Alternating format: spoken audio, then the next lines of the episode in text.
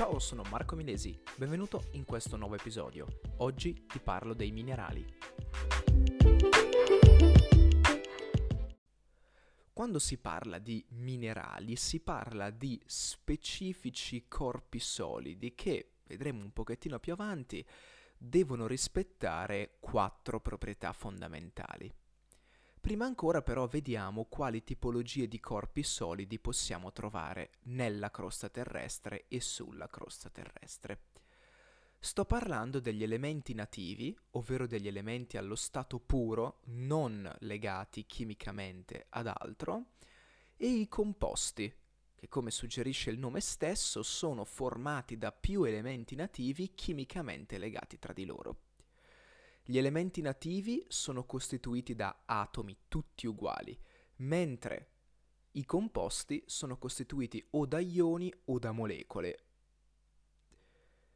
Arrivando nello specifico ai minerali, possiamo dire che sono dei corpi solidi che si trovano allo stato naturale. Possono essere costituiti da un singolo elemento nativo o da più elementi nativi e quindi possono essere o elementi nativi o composti. Quelle quattro proprietà, quattro condizioni fondamentali affinché un corpo rigido si possa eh, definire un minerale sono, beh, la prima deve aver avuto origine da un processo prevalentemente inorganico.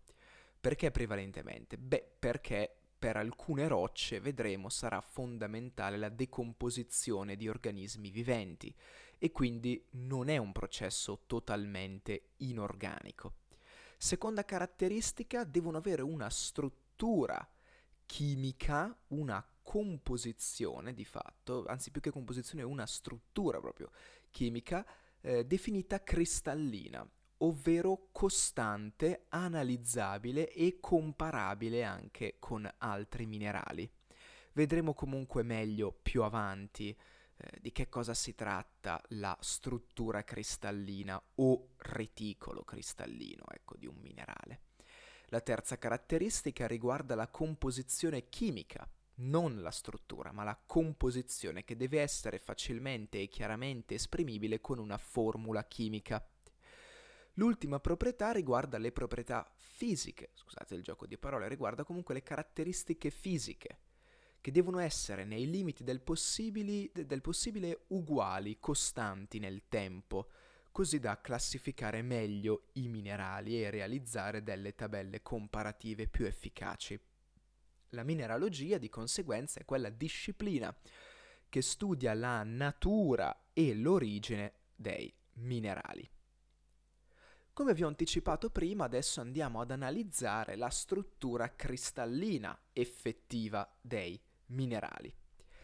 La struttura cristallina è composta da quattro elementi fondamentali, che sono l'abito cristallino, il reticolo cristallino, la cella elementare e i nodi del reticolo cristallino. Andiamo con ordine. L'abito cristallino di fatto è la forma del minerale in cui si accresce allo stato naturale senza limitazioni di spazio. Ovvero se noi dovessimo osservare un minerale che si accresce, che cresce in sostanza, che si espande eh, in natura senza che abbia delle limitazioni di spazio, limitazioni quindi fisiche, si accrescerebbe sempre secondo la stessa forma, ovviamente in base al tipo di minerale. Ecco, questo è l'abito cristallino. L'abito cristallino di fatto dipende direttamente dalla struttura cristallina o dal reticolo cristallino, ovvero la struttura delle specie chimiche che, che compongono il minerale.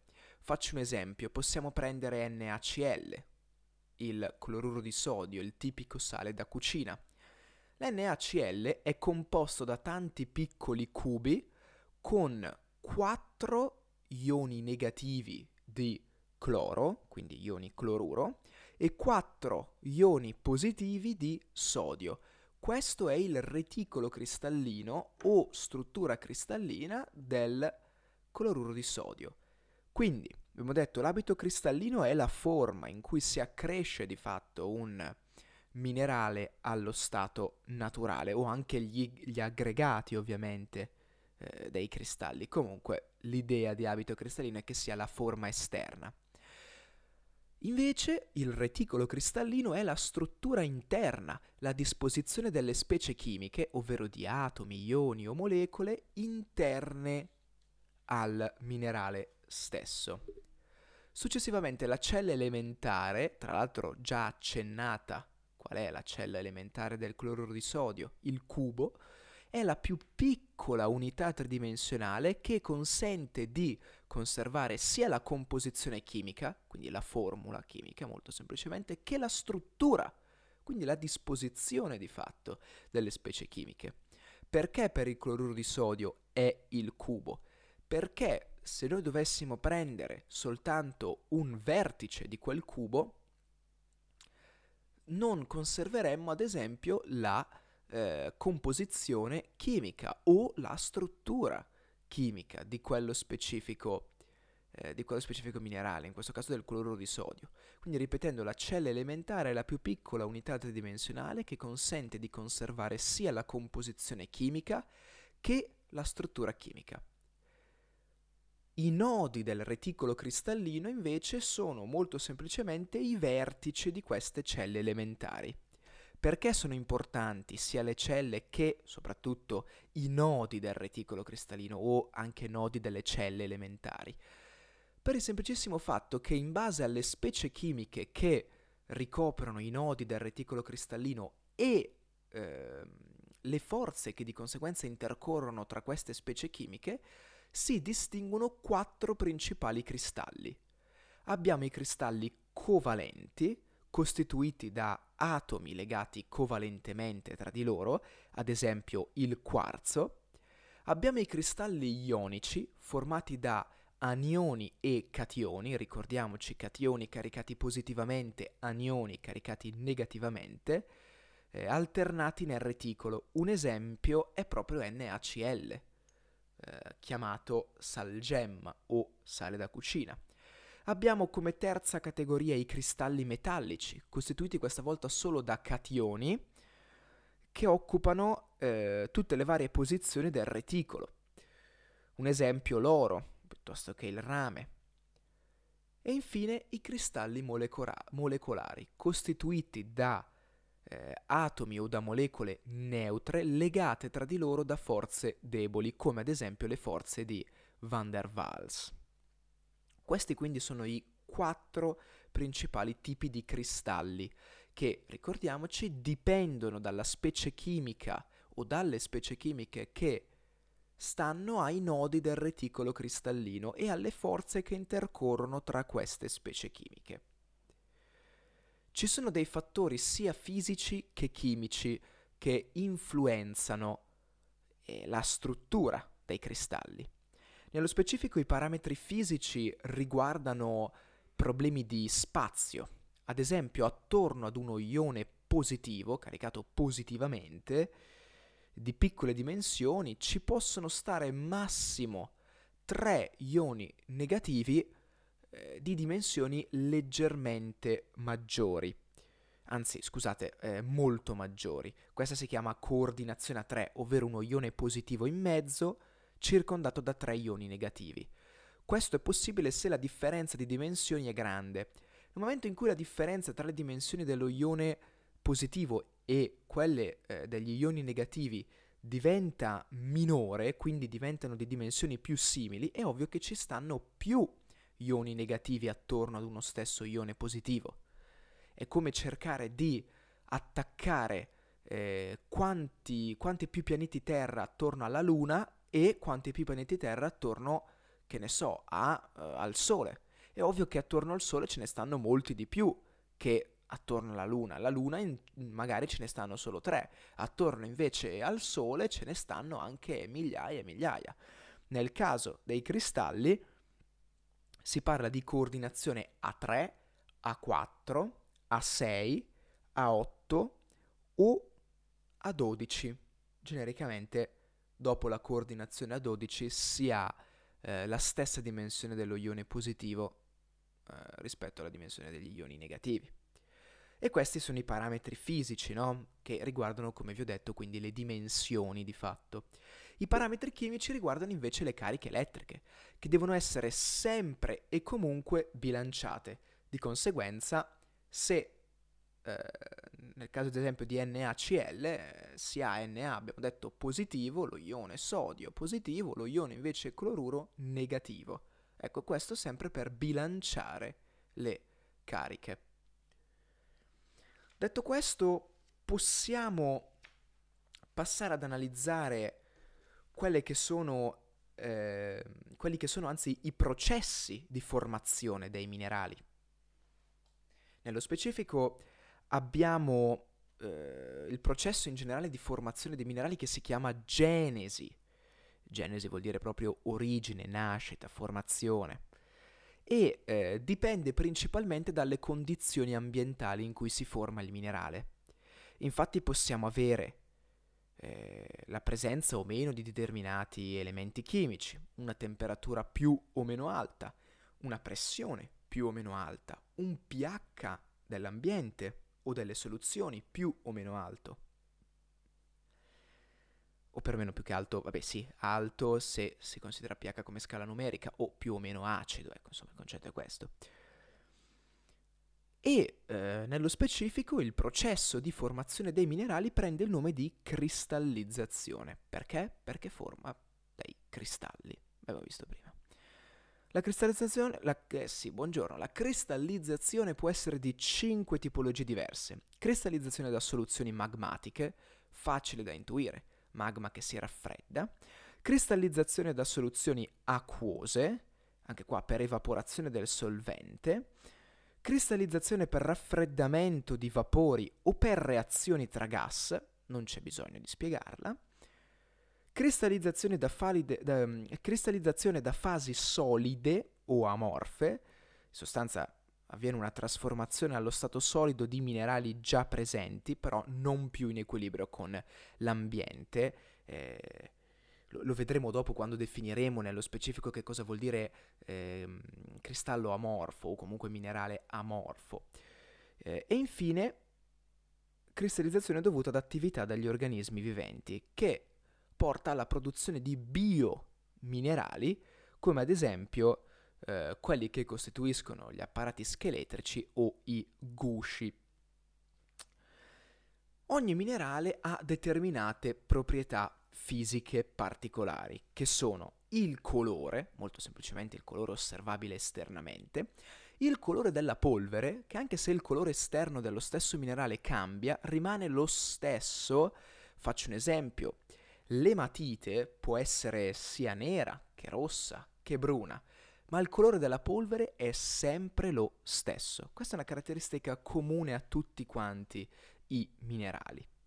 La densità, che è il rapporto tra la massa del corpo e la massa di un uguale volume di acqua distillata alla temperatura di 4 gradi centigradi, la sfaldatura, che è la capacità di essere rotto questo caso sfaldato lungo i piani preferenziali di debolezza, ovvero vedremo nel caso della grafite dei piani in cui agiscono forze di Van der Waals, ad esempio, ovvero forze, forze deboli tra le specie chimiche.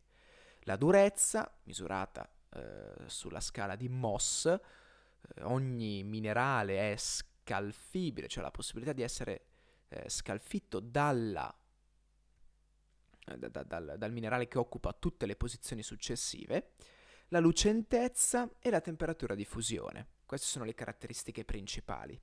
Poi ci sono anche la, sus- la suscettibilità magnetica, la fluorescenza, la birifrangenza, la radioattività e così via.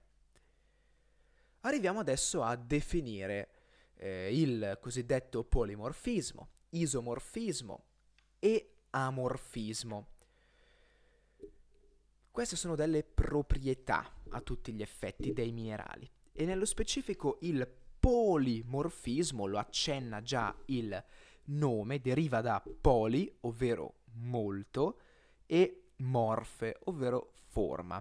Molte forme. Di fatto i minerali polimorfi sono quei minerali che conservano eh, la stessa forma, ma diversa composizione chimica. Scusate, mi confondo sempre. Ripeto, polimorfismo sta per diversa forma, quindi conservano la stessa composizione chimica, ma diversa forma. Forse è la stessa cosa che ho detto, non mi ricordo. Comunque, il concetto è questo. Ripeto, così che sia chiaro una volta per tutte. Eh, minerali polimorfici, o con la proprietà del polimorfismo, sono quei minerali che possono assumere diverse eh, forme, ovvero ah, il, il loro reticolo cristallino può essere strutturato diversamente, ma di fatto avere la stessa composizione chimica. Quindi polimorfe, diversa struttura chimica, ma stessa composizione chimica. Questo dipende dal fatto che la stessa sostanza può cristallizzare in ambienti con caratteristiche ben diverse, quindi a condizioni ad esempio di pressione e temperatura molto diverse. Questo è l'esempio perfetto della grafite e del diamante, che di per sé sono entrambi costituiti dal carbonio, ma hanno strutture cristalline diverse, hanno quindi forme diverse. Infatti abbiamo la grafite, che è costituita da dei piani paralleli con delle forze di Van der Waals molto deboli, quindi che agiscono tra di loro, quindi risulta facile sfaldare il minerale secondo questi piani, ricordiamoci la grafite, il diamante al contrario ha una struttura non più a piani paralleli, ma tridimensionale, nello specifico una, struttu- una struttura tetraida- tetraedale, quindi una struttura molto più resistente, molto più difficile da sfaldare. Ecco perché poi il diamante, non a caso, sulla scala di Moss, ricordiamoci la scala della durezza, ricopre eh, il livello 10, ovvero il livello più alto di fatto. Un altro caso è anche quello della calcite e dell'aragonite. L'altra proprietà è l'isomorfismo. Isomorfismo deriva molto semplicemente eh, da isos, ovvero uguale, e sempre morfe, ovvero forma ed è l'esatto opposto del polimorfismo, ovvero polimorfismo abbiamo detto stessa composizione chimica ma diversa struttura chimica, contrario isomorfismo stessa struttura chimica ma diversa composizione. Questo è dovuto ad esempio ad un diverso eh, raggio ionico o cariche simili di determinati ioni contenuti all'interno eh, del minerale stesso. Questi minerali si dicono appunto eh, vicarianti, no? E il fenomeno prende il nome di vicarianza. Beh, non che sia molto importante. Un esempio da ricordare è il minerale dell'olivina.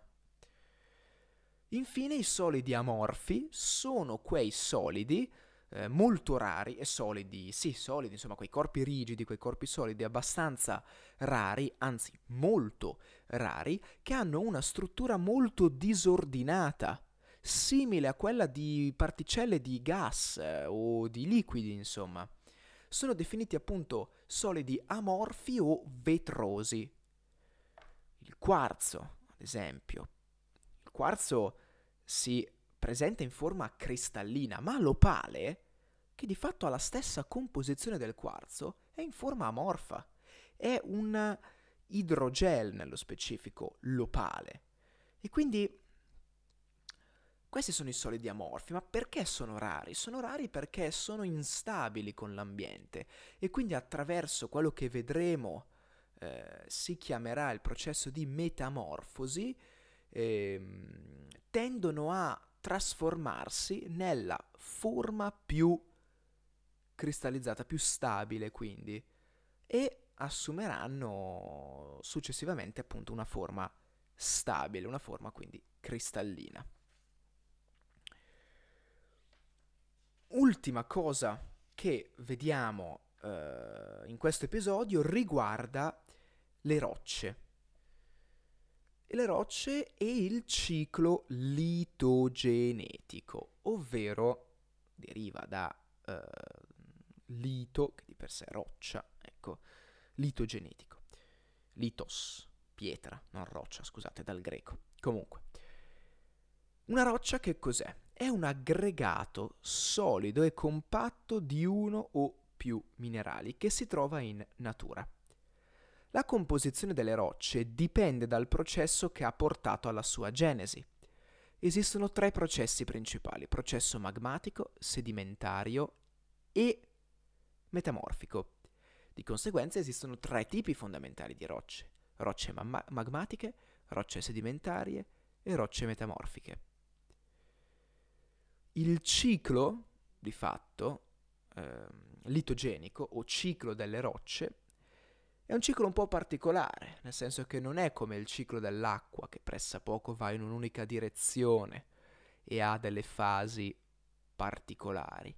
Eh, no, diciamo che il, um, il ciclo delle rocce è un ciclo un po' particolare. Chiamarlo ciclo ha senso perché di fatto è in continua evoluzione, non si ferma mai, ma non segue una direzione precisa, cioè una roccia magmatica può diventare metamorfica e successivamente può diventare eh, sedimentaria o può accadere il contrario o a metà, insomma, questa è la caratteristica del ciclo litogenetico.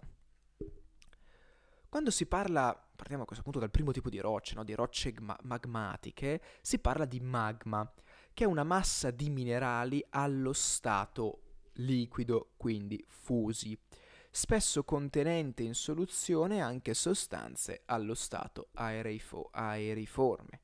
Non a caso, quando si osserva del magma solidificato, ci sono delle, delle sorte di mini crateri che sono proprio simbolo, sintomo, anzi più che simbolo, sintomo del fatto che ci fossero presenti, ecco, dei, delle sostanze aeriformi.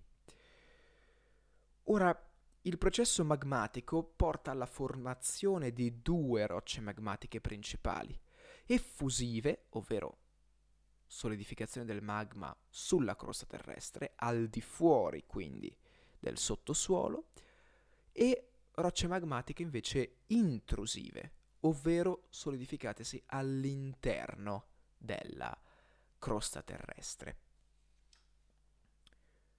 Ovviamente le rocce magmatiche poi si differenziano l'una dall'altra in base alla rapidità del processo di raffreddamento, alla pressione, al pH, questo l'abbiamo ben visto. Il processo sedimentario, invece, eh, è originato dalla diagenesi, ovvero quel fenomeno per cui le rocce magmatiche effusive, quindi sulla crosta terrestre, al di fuori della crosta terrestre, vengono trasportate, sono soggette a trasporto da parte del vento, da parte dell'acqua, eh, anche della neve e così via, e si sedimentano di fatto ed ecco che il processo sedimentario dà origine alle rocce sedimentarie. Successivamente le rocce che rimangono a questo stato solido sedimentario scendono nel sottosuolo perché insomma si formano questi strati, sedimenti, no? E ha origine il processo metamorfico, che dà origine alle rocce metamorfiche che costituiscono generalmente la parte più profonda dei continenti, le zone centrali di molte catene montuose e eh, a questo punto le rocce metamorfiche possono ritrasformarsi in magma attraverso la rifusione e quindi poi ricomincia il ciclo. Quindi è possibile un'intera serie di percorsi circolari che consente i diversi passaggi tra i tipi di roccia. Ecco perché si fa fatica un po' così a definirlo un ciclo. Grazie mille per avermi ascoltato, ci vediamo nel prossimo episodio in cui vi parlerò proprio delle rocce magmatiche o rocce ignee. Grazie e ci vediamo alla prossima. Ciao!